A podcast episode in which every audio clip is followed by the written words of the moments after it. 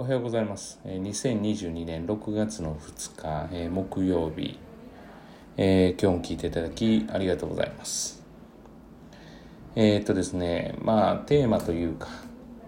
まあ相手に気づいてほしければ、まあ、こちらの努力が必要と。ただし相手がその気がないんであれば手を引く必要があると。まあ、これよく私が話をしていることなんですが、まあ、まさしくそれはもう例えば親子関係でもそうなわけで、まあ、親子関係で考えると、えーなぜなんだとかなぜ勉強しないんだとかっていうことでよく悩まれる、お母さん方が多いんですが、まあ、よくよく考えた時に、えー例えば普通に、えー恋人関係とか、まあ、好きな人ができた時に、まあ、相手の気持ちが要は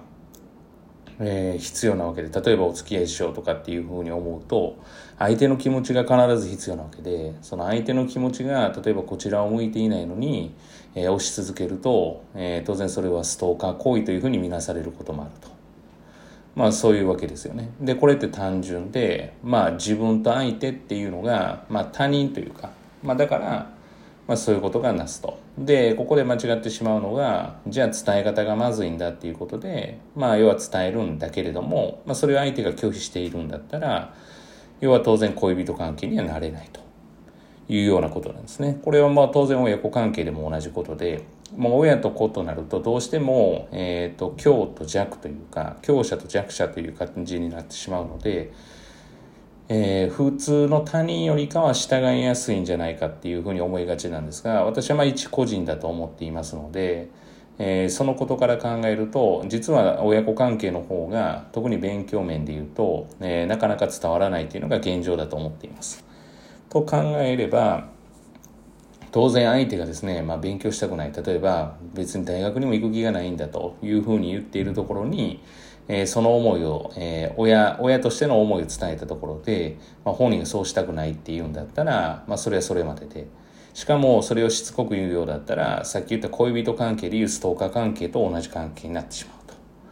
から本人が勉強したくないんであれば、えーと要はそこは、えーもう仕方がないことですね。じゃあ勉強させようと思えば、まあ、あの恋人関係というか恋人ではまだないですけれども好きになってもらおうと思えば、まあ、努力が必要なわけでその努力というのは当然伝える側にあるということですよね。だから、えーっと、親御さんが思われてる、要はこうなってほしいという気持ち、これを持つことは全然悪いことではないですよね。まあ、要は好きになる気持ちっていうのが悪いことではないのと同様です。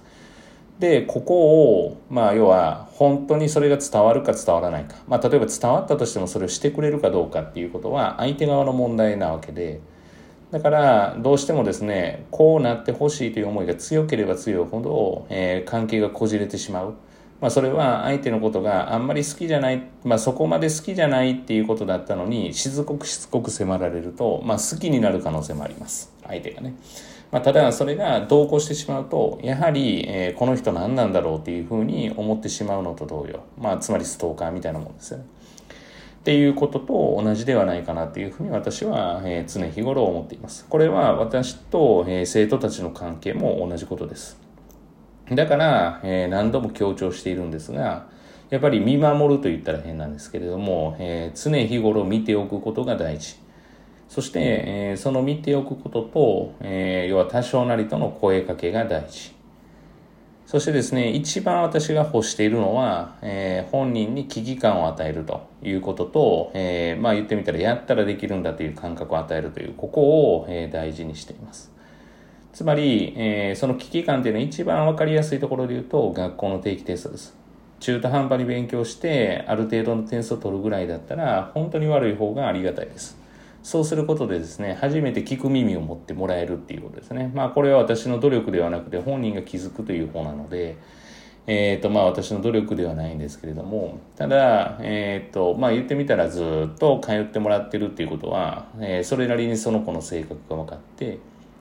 その子のまあ、どういうふうな、えー軌跡をたどってきたのかということが、軌跡がわかるわけですから、それをもとに、えっ、とこほ、本気でやりたいんだっていう時に、こう、聞こうという姿勢が出てきた時に、まあ、アドバイスはしやすいと。だから、ある意味、その勉強してなくて塾に通ってるっていうのも、あながち悪いことではない。ただ本人がもう心底からもうやりたくないって言ったら、会話すべきではないと私は思っています。なぜなら先ほどの関係と一緒です。だから嫌なことをやらされるということと同じかなっていうふうには思っています。で、こと勉強に関してはなかなか楽しいとなりにくい、要は、えー、ものです。でそれを大人が忘れてしまっていることが多いので、えー、要は子供の時にどう思ってたっていうことですよね。意外にそこ記憶違いで、えー、っと実は親御さんが把握されている過去,、えー、過去の記憶と、えー、現実はもしかしたら違うかもしれないと。まあ、なんてだって中学生とかになると、まあ約ですね、まあ15年から20年前とか、まあ20年前ぐらいですかねっていうふうになりますから、本当にその記憶で合ってますか？っていうことになりますから、なかなかこの記憶が合っていないところで子供たちに伝えても伝わらないことは大きくあります。まあ、ということでですね、えー、何が伝えたかったかと言いますと、やはり、えー、伝え方、もしくは、えっ、ー、と、思いをどういうふうに親御さんが持つのかっていうことが大事だっていうことですよね。えー、子供に寄り添うつもり、寄り添う必要はなかったとしても、こうなってほしいということは伝わらない可能性が十分にあり得るということは把握しておかれた方がいいかなっていうふうには常々、えー、アドバイスを私はしています。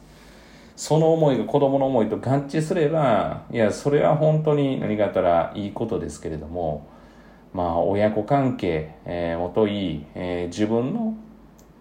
自分のですね、えっ、ー、と、親御さんの親御さんですよね。だから、えー、おじいさんおばあさんに当たられる方との関係を考えても、まあ言ってなかなか合致するっていうのが難しい。逆に合致しすぎると、えー、自立ができていないという可能性とかもありますから、まあ、それがいわゆる反抗期ですよね。言ってみたらその思いが要は違う方向に行くっていう、まあ、違う方向に行くからこそ個々として成長して自立するということですからだからまあそういうことから言うとまああのなかなか親の思いっていうのは、えー、子供は分からないとまあそういうことわざもあるようにですねまあ、なかなかわからないもんだということを、えーと、知っておくと精神衛生上はいいんじゃないかなというふうに考えています。えー、本日は以上です。えーと、なかなか伝わらないなと悩まれている、えー、親御様、えー、保護者の方、えー、そんなものです、えー、そんなすぐに伝わるっていうことは逆に危険性が高いというふうに考えてもらったらいいんじゃないかなというふうに思っています。今日も聞いていただきありがとうございます。皆様にとっていい一日と噛みましたね。いい一日となることを願いましてまた次回お会いしましょう。では。